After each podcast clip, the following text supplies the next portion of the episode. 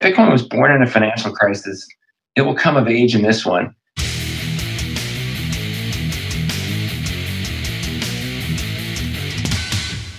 That was Pantera, a suitable intro for today's guest, veteran investor Dan Morehead, the CEO of Pantera Capital. Hello there, welcome to the What Bitcoin Did podcast, which is brought to you by Kraken, the best place to buy, sell, and trade Bitcoin. How are you all coping with the lockdown? Are you all doing well? I'm here in Bedford, adapting to this new life, thinking about a post coronavirus world. Anyway, let's get on with the show. But firstly, we are going to hear about my amazing show sponsors who I couldn't make this without. So, first up, we have the amazing BlockFi, the future of Bitcoin and financial services. And this week I sat down with Zach and Flori, the co founders of BlockFi. We talked about how they managed the recent volatile conditions. That will be out next week. And we also get into some of the questions that people have around the company. They have absolutely crushed it as a business. They've just raised another $30 million and they will crush it this year as well. Now, if you don't know BlockFi, they have two main products right now. They have their interest accounts, which allows you to put your crypto to work and earn monthly interest payments. They also have their crypto backed loans, which allow you to access liquidity without selling. By using your crypto as collateral, you can unlock up to 50% of the value of your assets in USD. If you are interested in checking out BlockFi, I recommend you do your own research, then head over to blockfi.com, which is B L O C K F I.com also, we have the mighty Kraken, the best place for trading Bitcoin. And have you checked out their beautiful mobile first app? Have you used it? Have you tried it out? Come on, go and download it.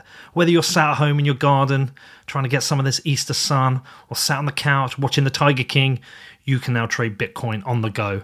And despite all this price volatility, the crisis has seen a huge surge in interest in crypto and Kraken are hiring. They are looking to increase their workforce by 10%.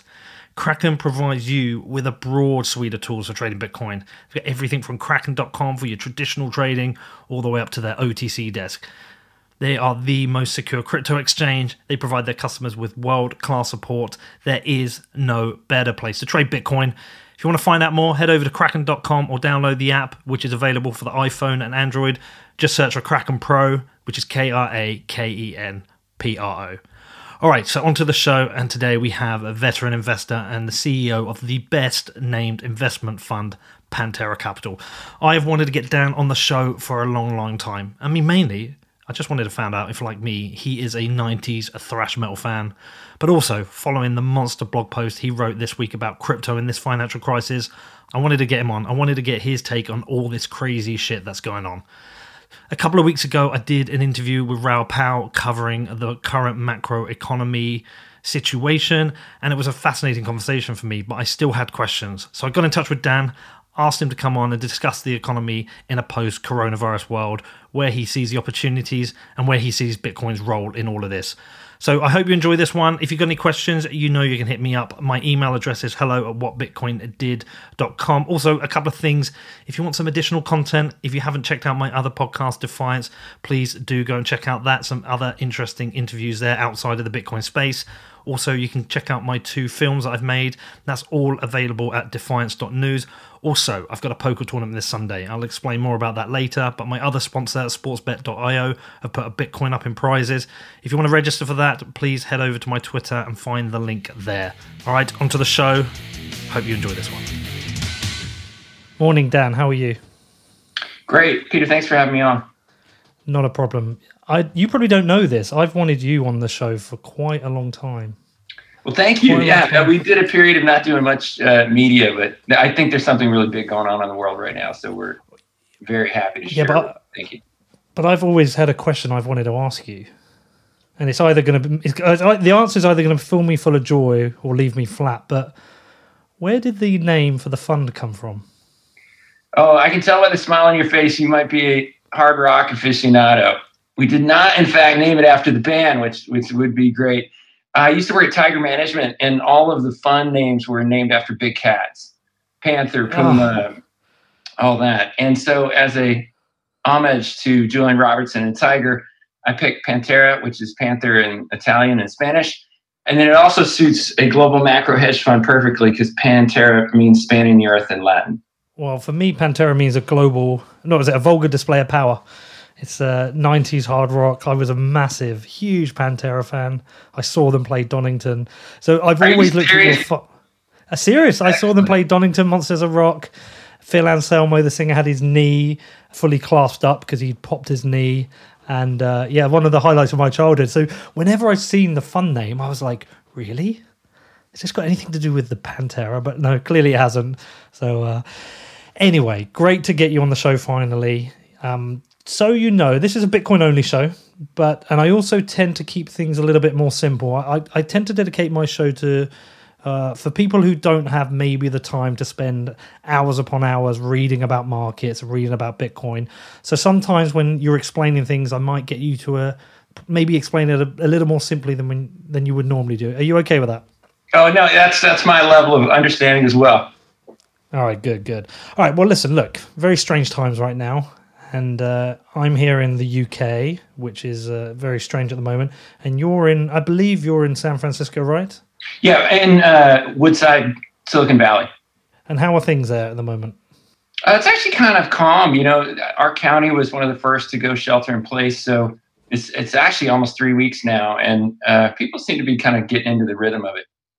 I saw a really cool stat the New York Times did today on the movement of people in various cities. And San Jose, which is right next to us in San Francisco, a certain segment of the society literally has zero movement. They're literally staying at home. So, uh, Wow. you know, it really has everything's kind of shut down. Wow. All right. Well, listen, before we get into this, because I'm going to use uh, your most recent newsletter, Crypto in Crisis, as a, as a structure for what we're going to talk about today. But just give people uh, a background to your career so they understand the context of this interview and the things you've done in your career. Sure. So I started out as the first asset-backed securities trader at Goldman Sachs. So it was the mid '80s. Uh, mortgage-backed securities were just uh, you know coming into their own, and trading asset-backed securities like auto loans, credit cards was was just starting. And it's pretty wild now to be trading asset-backed tokens. You know, so we've come full circle uh, in 30 years. And then I transitioned into global macro hedge fund trading. So you know, trading big disruptions, which is incredibly relevant today. Um, and then ultimately went to Tiger Management in the late 90s, working with Julian Robertson, and really just trying to find big disruptions in the world. Things like Russian privatization or Middle Eastern equities or Argentine farmland. You know, it, something like that would come up every once in a while. But when I saw Bitcoin in 2011, it started, you know, kind of really piqued my interest. And it took a year or so to really get my head around it. But I, I came to believe it was going to be by far the biggest disruption of my career. And I still believe that. I, I, think it's, you know, orders of magnitude bigger than those other trades that I did. And, and those other trades I did were, were fun, they were interesting, we made some money.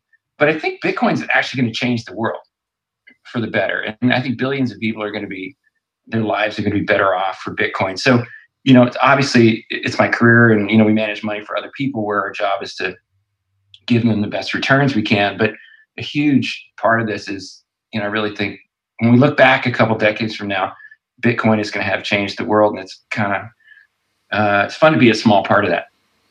Wow. Okay, so you've had a career of over thirty years in financial markets. I guess you've never stopped looking at the markets, and you've probably traded and lived through some very complicated times. 9-11, obviously, for the US, that impacted globally, but was a human disaster, but also it was a, a economic disaster for a short period of time. And you've also lived through 2007 to 2009, the, the recession there. What we're going through now, how do you how do you take this all in and put that into context for you and and your career so far?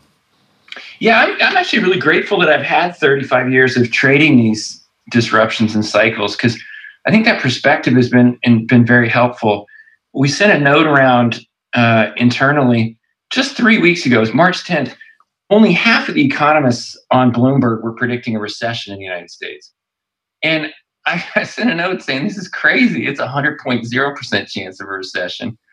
And since then, obviously, the virus situation's gotten much worse. And then the kind of follow on economic situation's much worse. So, to put this in perspective, all of the previous disruptions that we traded, like you mentioned, 9 11 was particularly a United States uh, issue.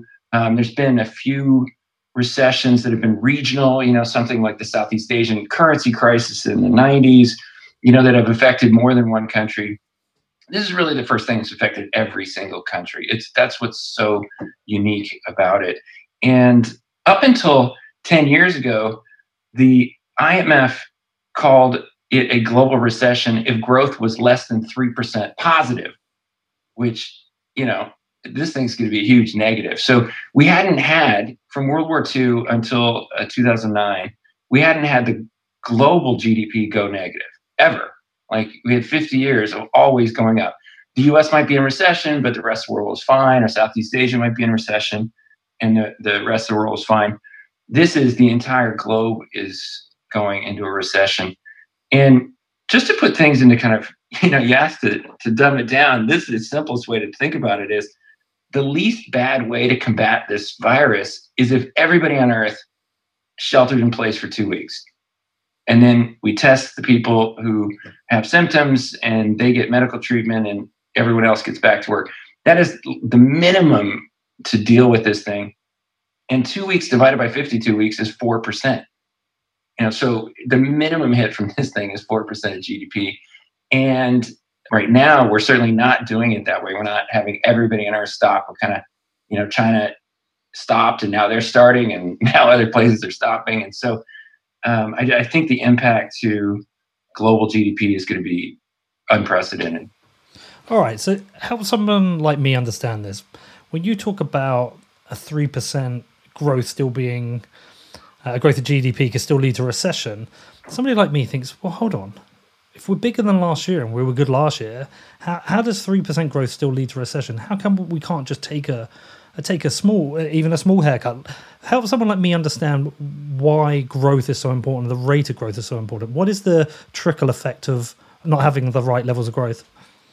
Well, yeah, you know the the um, kind of since the industrial revolution, we've seen incredible increases in in growth per capita, and we've really come to expect that. And so we we view trend as being several percent of positive growth is just kind of the natural benefit of pr- enhanced productivity or, or, other you know ways that we become more wealthy per capita and this, the, stat about the IMF thinking a recession was anything less than 3% positive growth is very similar when I moved to Japan in the early 90s, right before, or right essentially during their disruption.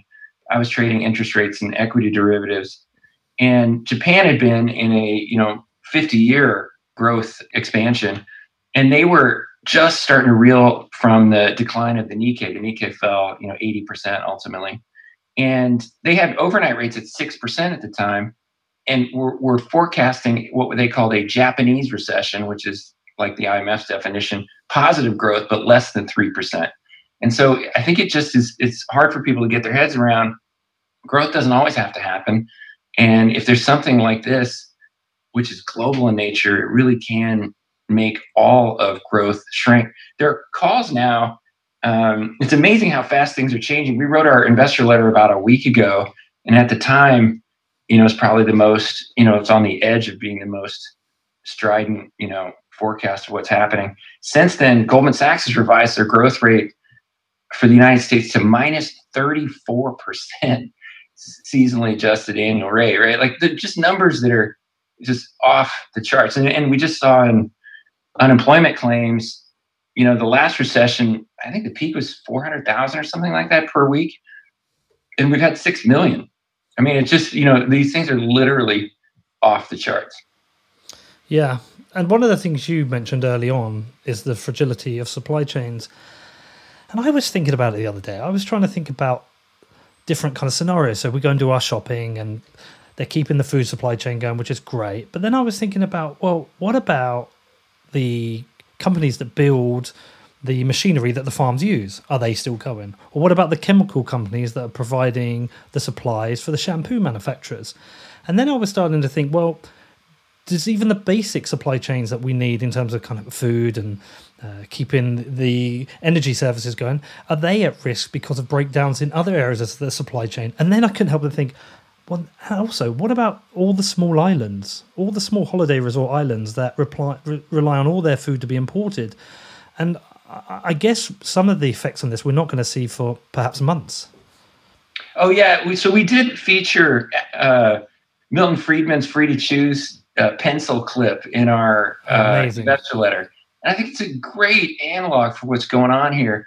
His his uh, it's a couple minute video. It's on YouTube. You know, if you, if anyone's interested, you take it at, take a look at it. It's great. He just says there's no one on earth that could make this thing. He's holding up just a normal lead pencil, and you know it costs like five ten cents.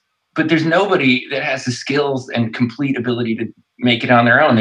You know, somebody had to cut the lumber down, and somebody had to build the saw, and to get the saw, somebody had to make steel, and it's just an incredibly complicated thing to build even the simplest little uh, household item. And I, I really think that's the issue here that trying to uh, restart all these supply chains could be very, very difficult, especially with the asynchronous nature that the virus is ebbing and flowing around the world. So, you know, China basically shut down completely for two months. It's trying to restart, but all the people they'd be selling their products to are now all shut down. So it's going to be really hard. And, and you know, the, the supply chain breakdown is evident in things that are not very high tech, like toilet paper.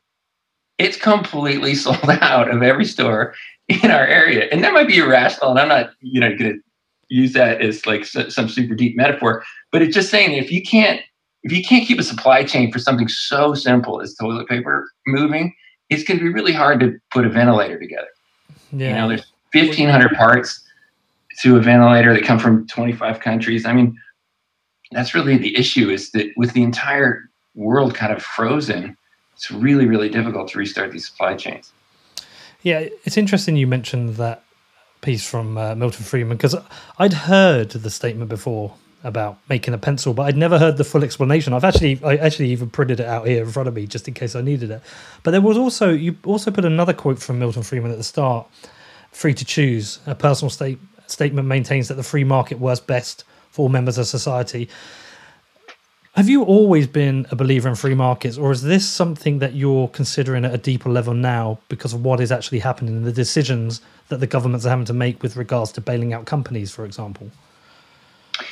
Well, yeah, I mean, I think you know the last century's proven that a free market is better than the other systems people have tried, and you know, growing up in the 70s and 80s, you know, it was almost a religion uh, because we were in kind of an active war with the command economies on Earth. And, you know, ultimately the command economies all, all kind of failed and now are, are market driven. But it is, when I was rereading it, it is ironic that, you know, Milton Friedman's, you know, concept that a free market works best for all members of a society you know, it might not be true that if every county and every state and every country is free to choose their own policies, it might be suboptimal right now. And it, it's just, you know, it is a it's a poignant thought that, you know, right now we actually need to all be pulling together and, and using the same policies rather than every small group around the world, you know, trying their own thing.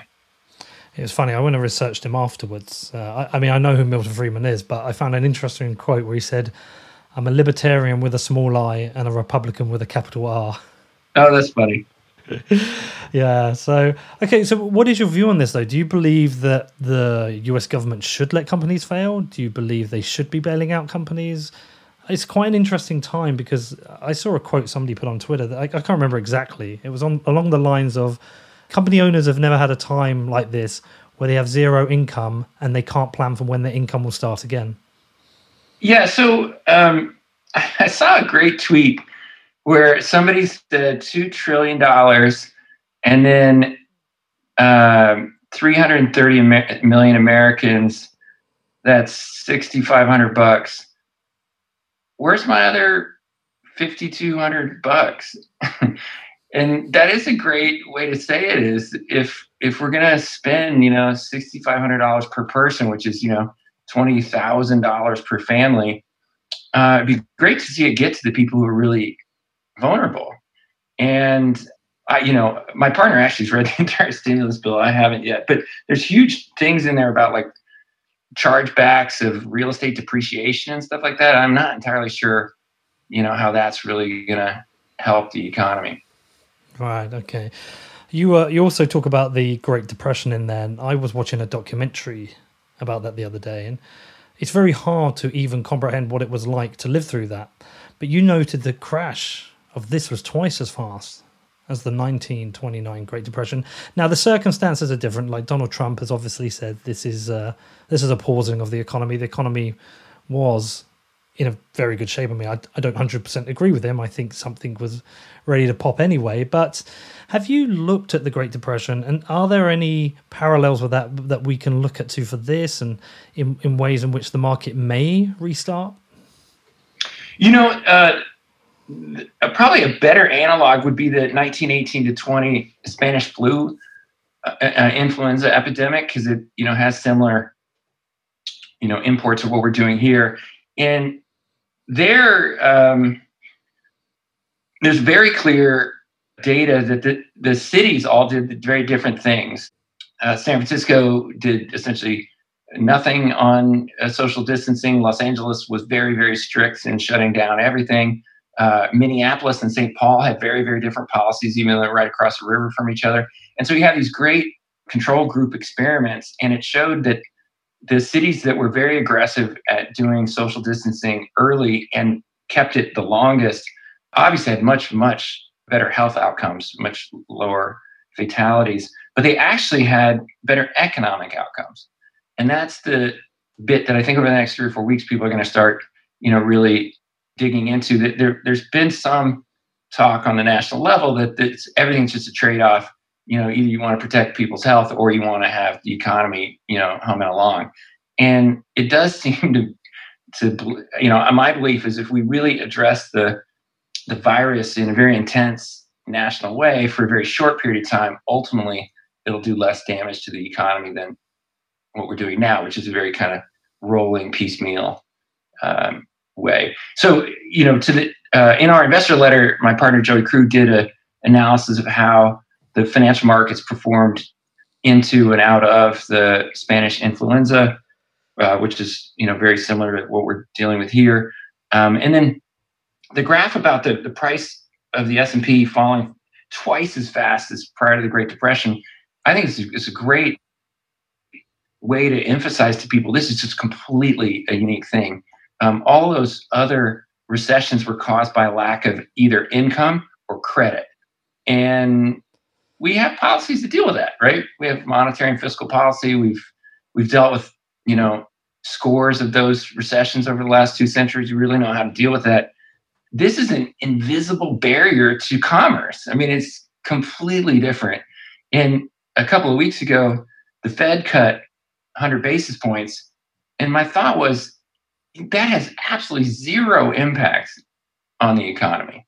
In the old days, you cut 100 basis points, you know, people will refinance their mortgage or do something different and it'll spur the economy. But, you know, what are you going to do, say to your wife, you know, hey, the Fed cut rates 100 basis points. Let's go to the movies.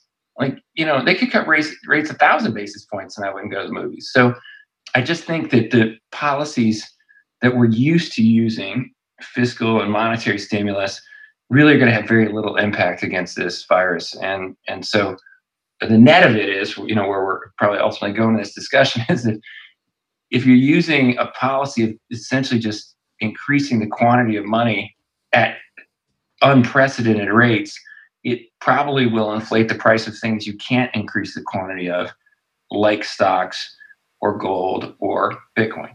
Right. Okay. Just so somebody listen to this, if they're not somebody who really understands the difference between monetary and fiscal policy. What are they and how do they work together? So, in typical times, recessions are caused by you know either a lack of income because uh, companies have laid off workers and so people don't have the income to, to buy goods and services or like the um, 2008-9 crisis it was essentially a lack of credit that uh, there was some unwise lending done in the, the residential mortgage market. And so it's very hard uh, to get credit. And, and to soften those blows, you can lower interest rates. And uh, for example, in the 2008 9 crisis, the United States lowered interest rates four and a half percent. So that really helps. Like, you know, if, if you lower rates, four and a half percent, and a lot of Americans can get a lower rate on their mortgage and the extra money they're saving on their monthly mortgage payment they can use to you know buy a car or or you know go to the movies or whatever. And in this instance we only had 150 basis points of ammo left. You know rates were already very close to zero. So uh, it's very difficult to, to to to do any more than that. And on a global basis this time it's it's even more striking. The last recession 2008-9 globally rates were cut about three percentage points. Every so many countries are already basically at zero that uh, JP Morgan is forecasting only 55 basis points or a half a percent of cuts globally. And, you know, a half a percent is a pretty small amount in any case, and especially when you're combating an, uh, you know, an invisible little virus. So it's a, it's just, it seems like the policies that worked in the past, cutting interest rates and increasing spending just won't do much. And on the spending thing, it's very typical for the government to try and run what's called a counter-cyclical fiscal policy. So, you know, when the economy's booming, the government typically should be running a surplus, you know, taking in more tax receipts because lots of people are earning money, so they're paying taxes, and lots of people are selling uh, assets like stocks or, or um, real estate at profits, paying capital gains tax. So the government should be running a large surplus in the boom times. And then when the uh, economy enters recession, the government should be able to essentially counteract that by spending more money, either through things like you know unemployment insurance, replacing lost income, or in infrastructure spending. You know, it's a great time to build hospitals, universities, uh, interstate highways, things like that. This time, unfortunately, we entered it with a huge structural deficit right in the best of times, the government, US government, was spending 31% more than it was taking in. So the government already had a huge deficit, even with record employment, record uh, stock prices. Uh, so switching from that to this new unprecedented stimulus will add an enormous amount of debt onto the balance sheet of the United States. And if this lockdown is lengthened, we go on for many more months, which is a potential, or we go through a period whereby we'll allow parts of the economy to get going. It, that's going to hamper the ability for things to pick up again quickly. So they only have the ability to keep printing money and keep keep giving money out there. So what is the risk there? Is do do we run the risk of? I don't think perhaps a hyperinflationary situation, say like Venezuela and Zimbabwe, but do we run the risk of having an inflationary situation similar to say Argentina had under La Corralita? Was it La Corralita? And uh, will I mean I've never really experienced. Uh, issues with inflation in the UK because it's always been at such low levels you don't really you don't feel the pain like maybe the countries when they have 10 20 30% inflation. Are we at any risk of this happening? Oh we are. And and i would say there's two just two really important parts to that question. One is the the one that you said you know talking about not really feeling the pain in the uk um, in the developed world the debasement of our currency happens slowly enough we kind of don't notice it. Obviously if you live in zimbabwe you are an expert on the impact of hyperinflation. You know everything about it. And Argentina is devalued seven times in this century, right? Or in the last hundred years. So if you're in Argentina, you completely understand it. But if you're living in the United Kingdom or the United States, you don't notice it, but it is happening. And the, the, my best example of the, how crappy paper money is the British pound sterling obviously used to be worth a pound of sterling silver. They have printed so many pieces of paper money, it takes 184 paper pounds to buy one pound of sterling silver. So every day you go about your business, you don't notice it, but your currency is very quickly being debased. And even just from a simplistic standpoint, in my lifetime, quarters and dimes were made out of silver. Like it's unthinkable now, right? We've printed so many of them. There's no way we could print them out of silver. And uh, even pennies, which uh, used to be copper, now are worth way more to melt them than they are as a one one hundredth of a dollar increment. So even the, the least bad paper currencies are pretty terrible. The US dollar's lost 90% of its purchasing power since 1950. Um, again, it happens slowly. It only happens three, 4% a year, so you don't notice it, but it, it does happen. So that's kind of half the answer. The other half of the answer is when you talk about hyperinflation, most people kind of think about the price of bread or you know some consumer good that, that's in our minds. And what's happened over the last 25 years basically is there's been a split between things that are very easy to produce by the exploding supply of global labor, uh, sometimes called the peace dividend. There's a couple billion people that used to be in communist regimes, kind of cut off from the world, who are now entering the global market, and they're willing to make flip flops. And they're willing to make flip flops at even lower prices than you used to be able to buy flip flops, right? So you're getting this enormous influx of labor, which is making normal consumer goods cheaper and cheaper all the time. Like a great example would be flat screen TVs, right? 20 years ago, you know, a tiny flat screen TV was super expensive. And now you can buy like a seven foot wide one for like 800 bucks, right? You know, it just, it just gets cheaper and cheaper and cheaper because there's billions of people that are learning how to make a flat screen TV. However, there's nobody on earth that can make another ounce of gold or another Bitcoin or uh, another share of IBM. So no matter how many people are flooding the labor market, and we just had the biggest shock to the labor market in our, you know in the last hundred years of all the people that have um, recently lost their jobs. So like I, I I'm not even remotely forecasting inflation in the consumer price index basket of goods, right? Uh, with the notable exception of toilet paper, that might be the one consumer item that is going to go up in price. But for like flat screen TVs, everything else, all that stuff, but it's because you can make an infinite amount of those things that cannot be quantitatively eased, like gold, uh, like real estate, like stocks, and Bitcoin.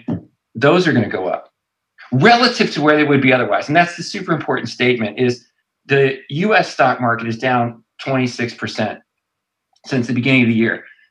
If we hadn't printed $2 trillion, it would be down 50%. And so, yes, the, that's the whole objective of these policies to inflate the price of things. Uh, and stocks are just kind of the most famous barometer, but they'll inflate the price of all fixed quantity things real estate, stocks, gold, Bitcoin. Next up, I talk to Dan more about the macro economy post coronavirus, but before that, I have a message from my amazing sponsors. So, firstly, let's talk about my new sponsor, sportsbet.io. So, fancy your chance of winning some Bitcoin this weekend? Sportsbet have organised the premier What Bitcoin Did poker tournament and they have put up one Bitcoin in prizes and there is also a bounty for taking me out. If you check out my Twitter, you can find out how to register there. Now, you should know who Sportsbet.io are. They are the company that put the Bitcoin logo on a Premier League shirt. And after inviting me to watch Watford play a couple of times, they asked to sponsor the podcast. And with all this crazy coronavirus shit going on and sports ending, I was kind of thinking, mm, maybe they won't come through with it. And they got in touch and they're like, Pete, don't worry about it. We got you. We want to support the show. So I registered. I've been checking out the site. I've been having a play. I am now a massive fan of Russian ping pong, the only live sport which seems to be happening right now. But not only that, they've got bunch of other stuff on the site. They're offering markets for esports, including eFIFA. They've got their Bitcoin casino and also my favorite, the poker rooms. So hopefully, I will see some of you in the poker tournament this Sunday. If you want to find out more, head over to sportsbet.io, which is S P O R T S B E T.io. Also, we have my other sponsor, CoinTracker. And I caught up with Chandan this week. I asked him how it's going, and he said, Look, Pete, we've had a bunch of people inquire, a bunch of people have come via the show. So that's super interesting because I did get a bit of stick. People are like, why have you got a tax company on? Listen, none of us want to pay tax, right? Tax is bullshit. I don't want to pay it. but there is a reality that if you don't pay your tax, you're running a risk of the man coming after you. Look, it's your choice if you don't want to do it. I pay my tax because I don't want to go to jail. And you know what? When CoinTracker got in touch, I checked out the software. It could not have been easier to use. Literally two minutes it took to upload my wallets and my exchanges, and there it was. There was my tax calculated, sent off to my accountant, all done. Now, filings for CoinTracker work in the US, UK, Canada, and Australia, and it's free if you've got less than 200 transactions. If you've got more than that, if you're a crazy trader and you've got hundreds of thousands of trades, then you can get a 10% discount. You just need to use the link cointracker.io forward slash A forward slash WBD. And Cointracker is C O I N T R A C K E R. It's interesting. I um I interviewed Raoul Pal the other day. You you know Raoul from Real Vision. And, oh, I know him from way back. Uh, he, when I was in Tiger Management, he was he was uh, my contact at Goldman, and then uh, he and I did just sit down for an interview a couple days ago, so I'm very familiar with his current views. Ah, so I asked him because I um I post all my Bitcoin shows to my Facebook, and I'm always telling my friends, and there's barely ever any interest. And even right now, as the government in the UK has stepped in, often offering to pay 80% of wages, um, a lot of people have, uh, my friends have been saying, "Oh, this is great. You know, I'm, I'm protected. This is good. They're rescuing the economy," but none of them understand what this influx of new money means. And I've been saying to people, you need to you need to have a think about this. You need to understand the, the potential risks for this. So I turned around to Raoul and I said, look, if you were going to give some simple advice to people who are listening to this, people are just going to work and they're coming home and well, they're not going to work at the moment, but but generally speaking, they would be going to work, coming home, and just having a, a little bit of time in the evening. What would you do? And I'll tell you his advice. He said, one, you you need cash, but you want physical cash. Be careful of the banks. So make sure you got some physical cash in the house. He said, make sure you cut your spend, be prepared to hustle. And then he said, own some scarce assets like gold and Bitcoin. So that, that was his advice. And the funny thing is, look, I'm a Bitcoiner, Dan. I don't own any gold, but I've also been tracking the Bitcoin price through this crisis. And I was thinking, actually, I probably should have a good balance between gold, Bitcoin, and cash. Where are you with this kind of position at the moment? Yeah, so I agree with that sentiment. Is that in an era where you know paper money is the least scarce thing on earth, they're just printing it at ten percent of GDP clips. You know, literally unprecedented amounts are being created. So that is is not going to go up in value. The things that uh, like you know consumer goods, you can make lots of them. That's probably not going to go up much. But the scarce assets will, and so um, you know, gold's obviously a candidate and it's been you know a great store of wealth for 5000 years so it's not going to go away tomorrow. I think bitcoin's better than gold but it's they're similar and if somebody said hey your choice is you can either hold a bunch of paper money or a bunch of gold right now you got to buy the gold. Gold's going to do way mm-hmm. better than paper money. And in fact gold's up on the year when everything else on the planet is down right? The uh, oil's down 56%, the Nasdaq's down 18%, stocks are down 25%. So having gold be up, you know, proves my thesis. Um, and it's notable Bitcoin's almost up on the year. It's down just a tiny bit, about 5%. Uh, so, you know, I, I, I agree with Raoul's thought is that, you know, when, when they're increasing the supply of paper money at, at just these astronomical rates, you kind of want to be in something that they can't print more of. And you can't print more gold, you can't print more Bitcoin, uh, you can't print more, you know, IBM shares or whatever. You know, anything that's going to be protected. But the stock market is, you know, it's it's trickier because you know they they have earnings issues and all that. Whereas gold, you know, the, the earnings never change on gold and Bitcoin. Um, so I think the safest place to be is in scarce assets that don't have any impact. And then, you know, I, I actually really do believe that this is going to be a really important time to prove out the functionality of Bitcoin. Mm-hmm. And a, a, a, line I put in our investor letter, I think it still resonates with me. Bitcoin was born in a financial crisis. It will come of age in this one. And I really believe that's true. We're already seeing it.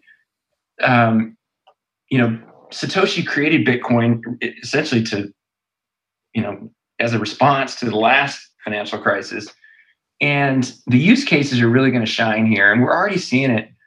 So many businesses are essentially kind of freezing and not working, whereas Bitcoin still works great. And we're investing in a bunch of companies to help people move money across borders.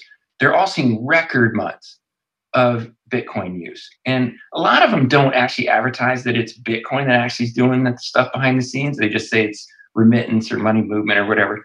But they use Bitcoin to move money uh, behind the scenes. And they're all seeing record volumes this month because you know bitcoin works great. You know there's no barriers. There's you know it's instantaneous. It's free. You know we're invested in one company that has kiosks in grocery stores and that's the only thing that's open right now. And so if you want to send 500 bucks you can go to your grocery store and feed the paper money in the machine and you know the money will pop out in mexico or the philippines or wherever you're trying to get it. So I, you know i really think that this this will be a, a test basically in a year or two when we look back bitcoin and blockchain is either going to have been very impactful and it's off to the races or this it will have failed I think I know one of those businesses you're talking about as well because I was texting my buddy last night. Doesn't live far from you, Michael Dunworth. Oh yeah, he's uh, from Wyre, and uh, yeah, I was texting him about it last night. And yeah, so let me ask you. One of the things is if we're seeing record use of Bitcoin at this moment, but the price itself crashed, and kind of there was a lot of correlation there between what happened with the S and P. Uh, uh, we are seeing a potential decoupling right now. What do you think is going on there? Do you think the speculation is out of kilter with the actual use? Is that something you're tracking? Yeah, so the the hope is that Bitcoin is uncorrelated with the rest of the world. And you know, there was a time, you know, when I started trading, everything was uncorrelated. I was a bond trader and I came to work every day and I just thought about interest rates. I had no interest in what was happening in oil. I had no interest in what the S&P was doing. I was able to just trade my market.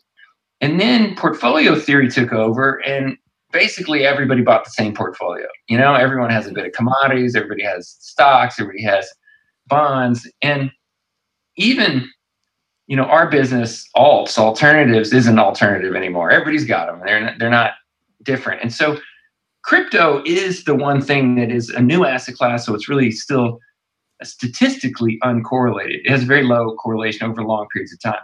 However, there's an asterisk on that. When the world freaks out, it is correlated. And so in in our investor letter, which if any of your listeners want to see, it's on our website, um, has a graph that shows there's been five big downdrafts in the S&P 500 since Bitcoin uh, was liquid to trade. And in each of those, Bitcoin did become positively correlated with the S&P and did drop with the S&P.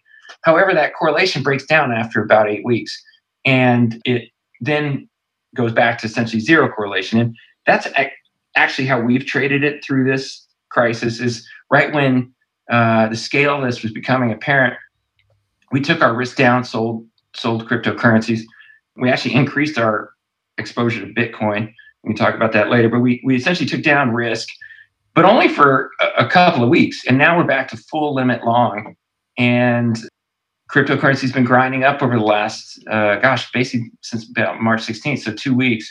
And I think it's going to take a few months for the whole world to kind of sort through their own problems. You know, most money managers, they're not thinking about new assets they can invest in. They're thinking about their kids and their family and, you mm-hmm. know, what they're, what they're doing to protect themselves. But over the next couple of months, you know, people will start kind of refocusing on new opportunities. And, you know, I think the crypto markets will really explode about, you know, three to nine months from now, basically. Like not right now, but once people really have the time to look into it, they'll really explode. I, I, I from all the cycles I've seen over 35 years, I have a very strong intuition that Bitcoin will hit a record price within the next 12 months and maybe like way higher than that. Interesting. Okay. Before we just get into the, the detail on the Bitcoin, what is your, and it's as short as answer as you can give, but what is your personal thesis on Bitcoin? You know, my thesis is that it's kind of, the, when there's a, a, a technology that's disruptive, it, it's called a category killer. Bitcoin's a serial killer. It's going to go through dozens of different industries. And that's why I think it's so valuable is that you know, some people call it digital gold. Yeah, and it is. It's awesome. It's digital gold does that. But you can keep registries of all kinds of other non-financial assets on a blockchain. You know, you can you do so many different things with Bitcoin and blockchain. And, and so that's why I think it's going to rip through dozens of different markets. And if you think about it, the internet changed everything except for finance, right? Like banks are basically exactly the same as they were, you know, 60 years ago. And, you know, all those entities are all basically the same. Western Union's been around for 160 years. Amex has been around for 160 years. All these companies are super old. You know, Wells Fargo used to be a stagecoach for gold, right? You know, like it's these are all really, really old companies uh, that haven't changed much. And that's basically what Bitcoin and other cryptocurrencies are going to do is bring the internet to finance. And it's going to massively drop the cost of sending money. The analog I've always loved for, for Bitcoin is it's money over IP. And VoIP completely disrupted the telephony business. Like back in the day, when I was in college, you had to really think about how much you were going to spend on the phone because it was expensive. And uh, there was a point in American history where AT&T was 16% of the market cap of the United States. And now you never even think about it. Like you stream Netflix on your phone, right? Like, you know, and it's all because we're not controlled by a monopolist anymore. You know, back in the day, if I want to call you, I had to pay AT&T and British Telecom, and that's the only way I could get in touch with you.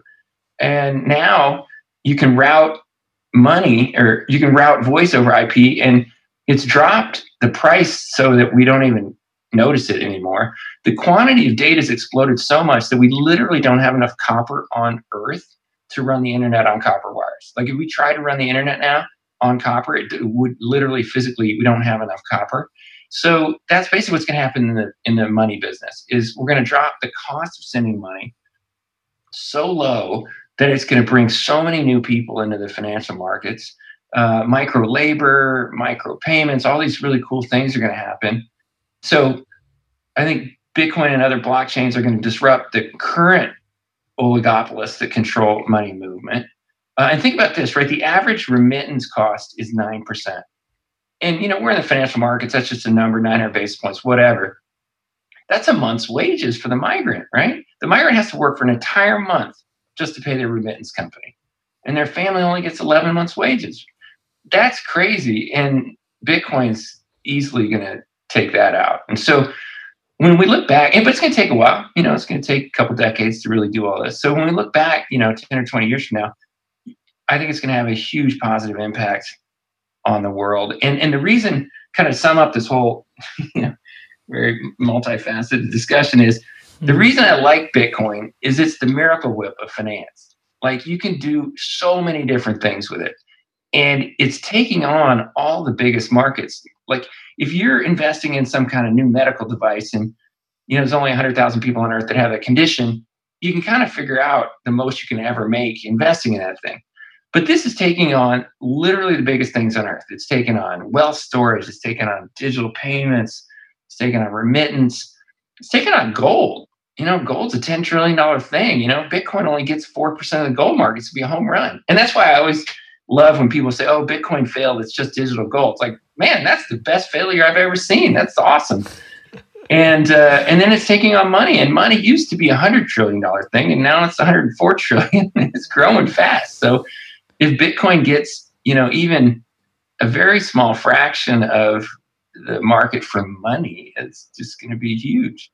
You know, money is one of the only faith based things out there, and people get pretty heated about it. And there's often people like, "Hey."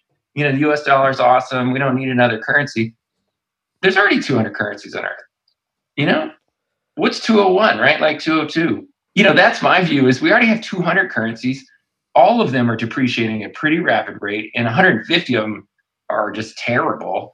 And so you have one like Bitcoin that's going up. That's great. So we've got you as, as on Team Bitcoin now. We've got We've got Raoul Pal on Team Bitcoin. We've got Dan Tapiero on Team Bitcoin. We've got my buddy Travis Kling. He's on Bitcoin. So we've got people coming in from the traditional markets in here. But you must have a lot of friends who are we call Luddites who aren't in Bitcoin yet. But you must be talking to these people. Are you seeing more interest, and what are what are the rejections you're still getting from your friends from the old traditional markets? Oh, that's a great question. Yeah, so you know, I grew up as a global macro investor, and I worked with Dan Tapiero and you know Mike Novogratz and you know all these guys, and huge, huge take up of blockchain and Bitcoin from that group, right? Because we're trained to see disruptions, we're trained to see things that have very asymmetric returns. You know, yeah, you could lose one times your money, but you might make 40 times your money. And, you know, so it's been fun. I, was talking to Raoul, who I've known for 30 years too, about this, that people that do what we did in the old days are really drawn to this. You know, Alan Howard and, you know, all these guys that are trained to look for these disruptions just can't not be excited about Bitcoin, right? So it is kind of like a, a old friend network. You know, all these people I've been, you know, doing business with for a long, long time. So when you ask, like, what do my friends that are negative on Bitcoin say?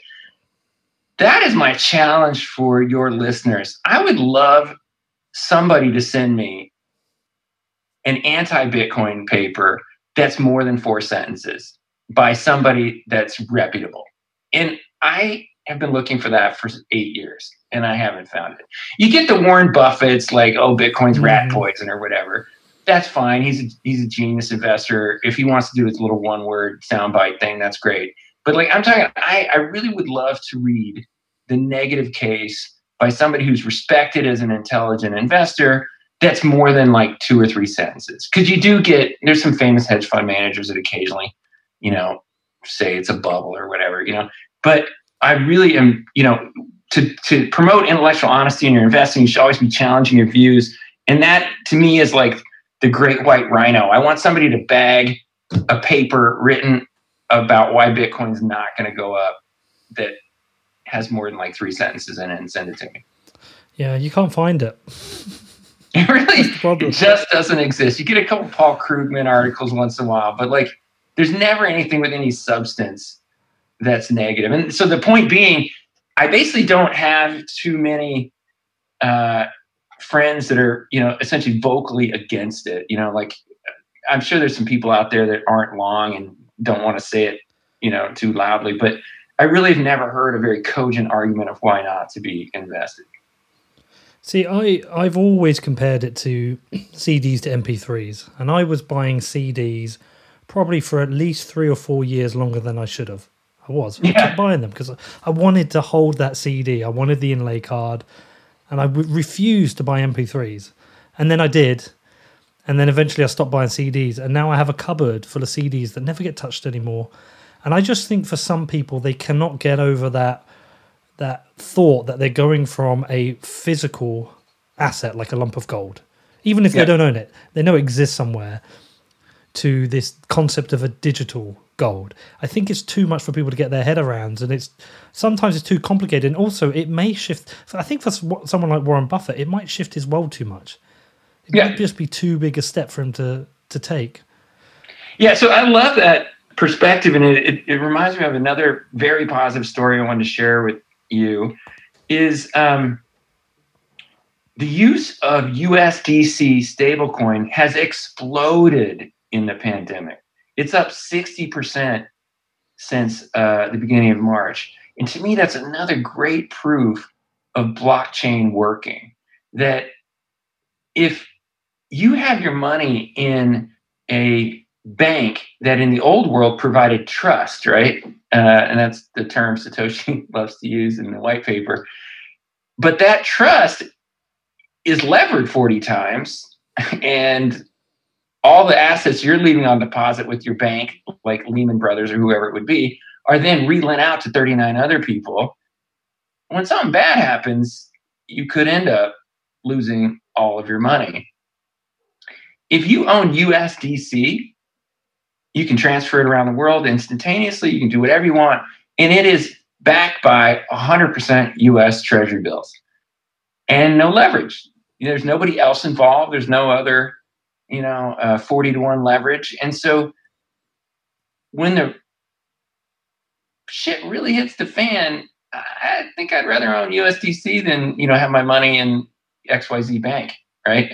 And yeah, you know, governments often are think things are too big to fail or whatever, but you're going to see things like USDC do really well because it is safer, right? There's less points of failure in, in the system. And so I would keep a couple of things, you know, I'm keeping my eye on are the volume of USDC, the volume of transactions at these uh, cross-border payment companies and payment companies like Wyre. You know, those are the indicators, and they're all real time of whether blockchain is proving itself in this crisis. And so far, It really has. Yeah, it's interesting you should say that. I'm not sure what the insurance is in US banks, and I think the UK is up to about eighty thousand pounds. But we did see in Europe, we saw a haircut on the bank accounts in Greece and Cyprus, I think it was. So it is a potential risk, but there's also that potential risk that there may be some limitations on how much money you can take out. As we've had a run on the toilet rolls, we could have a run on cash. It is a possibility. And I, I had similar been thinking about should I actually be transferring some of my pounds into some stable coin somewhere? Uh, it, it's definitely on my mind, uh, like you. So that, that's a that is an interesting point. All right, so listen, you you know these guys. They they're sat on a lot of money. We're in a very weird time. Investors want to invest. Some of them are sat on an awful lot of money. What are their options now? We know Bitcoin is an option. What are their other options? Is it gold? Is it Bitcoin? Is are there other things I'm not thinking about? Because they're going to have to start moving this money around at some point. Yeah. So since I got mesmerized by Bitcoin, I haven't really followed the other securities markets like I did back in the day. So I'm not super close to it. But my hunch is I think that equities are really going to struggle because I think that, you know, obviously a month ago they're at record high. So it's not like they started out super cheap. And I just think people are having a very hard time getting their heads around how big this economic impact is going to be. And uh, as an example, I'll use a phrase that you, I think, slipped in earlier a V shaped recovery. And people are already starting to talk about that. I, I think this is the most complicated and, and really crazy environment I've ever experienced and so much uncertainty. The only thing I'm certain of, it's not going to be a V-shaped recovery. Like I don't know what it's going to look like, but the only thing I know is it's not going to be V-shaped because you mentioned September 11th. September 11th is a great example of a V-shaped impact. Every plane in the United States was grounded for three days, and then every plane got in the air and everything restarted. This thing is so hard to restart there's a great photo of uh, you know Wuhan opened up and like the movie theater in Wuhan, zero people, right? Like who's going to the movies? Like even if you know on April 30th, uh, you know the CDC or some you know some you know entity says everything's totally fine, everybody get back to work, it's all awesome. Man, I think it's going to be hard to get people to come back to work, and uh, and especially to come back to their old things like you know, going to gyms or going to movie theaters, you know, those those habits. It's a psychological impact, right? And it's not mm-hmm. an economic thing; it's a psychological impact. So I think it's to be very slow getting back. Um, so that means the economy is going to be, you know, grinding for a lot longer than people uh, expect. And there was an article that I, I highlighted in our investor letter that was an op-ed in the New York Times. Is to fight coronavirus, we got to get medieval on it. I love that. It's a great, it's a great line. And it is what we have to do. We have to go to super medieval lifestyle. We all have to basically stay within a couple of miles of our homes, which is the way people lived in the Middle Ages, right? The only problem is medieval GDP was low and stagnant, right? Like if we all have to combat this virus by essentially not moving, it's really hard to produce goods and services. And so I think it's going to be hard on equities. That's the long edge. It's like I, I don't think I'd be buying equities yet. I would be buying things that have no impact from the virus, like gold, that are in fixed quantity. Um, so gold's one. I think Bitcoin's a great example because it has probably a positive uh, growth potential from this thing. And then there are going to be things like distressed debt. You know, there there are businesses that typically do well after these disruptions that have essentially been doing nothing for the last 10 years because there's no distress in the world that'll now be great types of investments. So if I were an investor, I would, you know, allocate a bit of my money to, to distressed debt, a bit of my money to gold, a bit of my money to, um, you know, buying things like Bitcoin and other cryptocurrencies. You, you did mention real estate before. So funny enough, this uh, when I bought this house I'm in right now, I bought it in June. I think it was June 2008. I bought it the month before the crash, yeah. the big crash. So instantly the price dropped, and I was just about to move house. I was I'd I accepted an offer of mine. I'd made an offer in another house, and then well, we can't do anything right now at the moment. But I thought there's a chance that the house prices might crash. But you mentioned earlier that might not. What's your kind of view on house real estate? Oh, my view would be I think all assets uh, that are kind of income based, like houses or equities or whatever, are probably going to go down a lot. You know, because it's just we've just endured a massive shock. And you um, called the last recession the big recession. No, no, that's the small recession. The one we're in now This is the big big one. recession. Is unfortunately the truth. And so I think they will go down a lot. Obviously, the governments are fighting that with fiscal policy and you know increasing the amount of money that people have by two trillion dollars. So that'll mitigate the damage to stocks and real estate.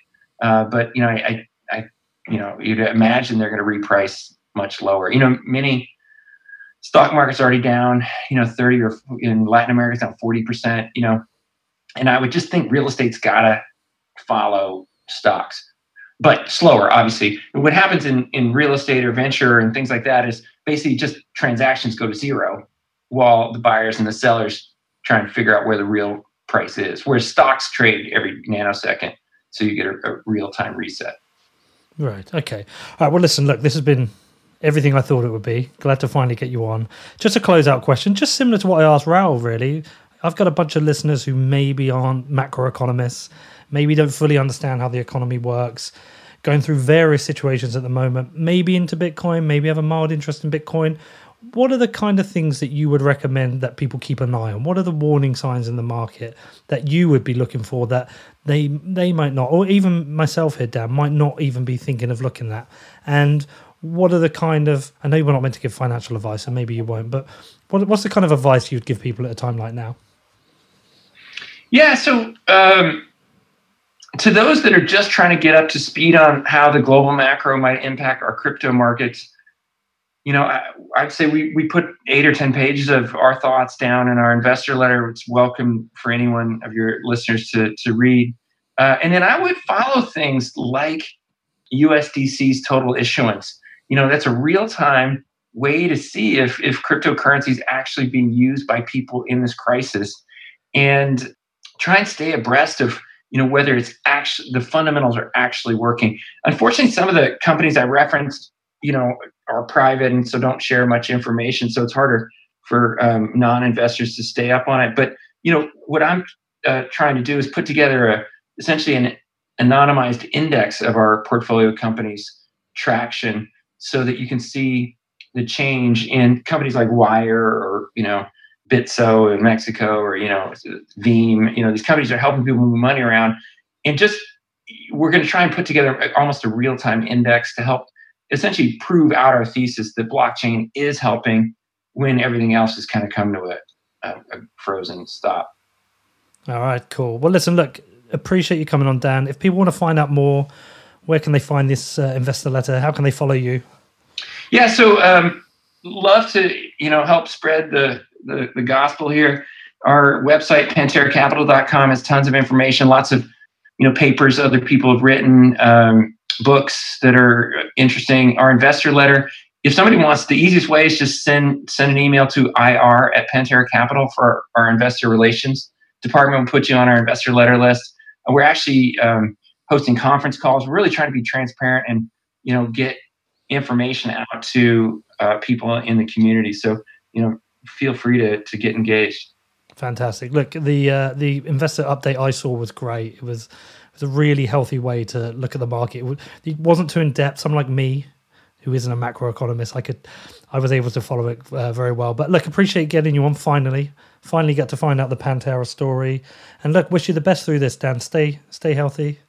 Stay, uh, stay, stay mentally healthy and physically healthy, and I hope we all get back to normal as soon as possible. Yeah, thank you so much for having me on, and I really look forward to being back on anytime. Okay, so what did you think of that? As I said in the intro, I've wanted to get Dan on for a while, and he definitely did not disappoint. Well, he just did, actually. He really disappointed me. I was a bit pissed off he didn't name his fund after Pantera, the thrash metal band. But outside of that, he did not disappoint. I really enjoyed this conversation and hearing how Dan sees this all playing out during and after coronavirus. He sounds super bullish on Bitcoin, which is always good to hear from such a veteran investor. Now, if you haven't checked out my recent episode with Raoul Pal, I think you will really enjoy that one as well. Go back and have a listen. That was episode 207.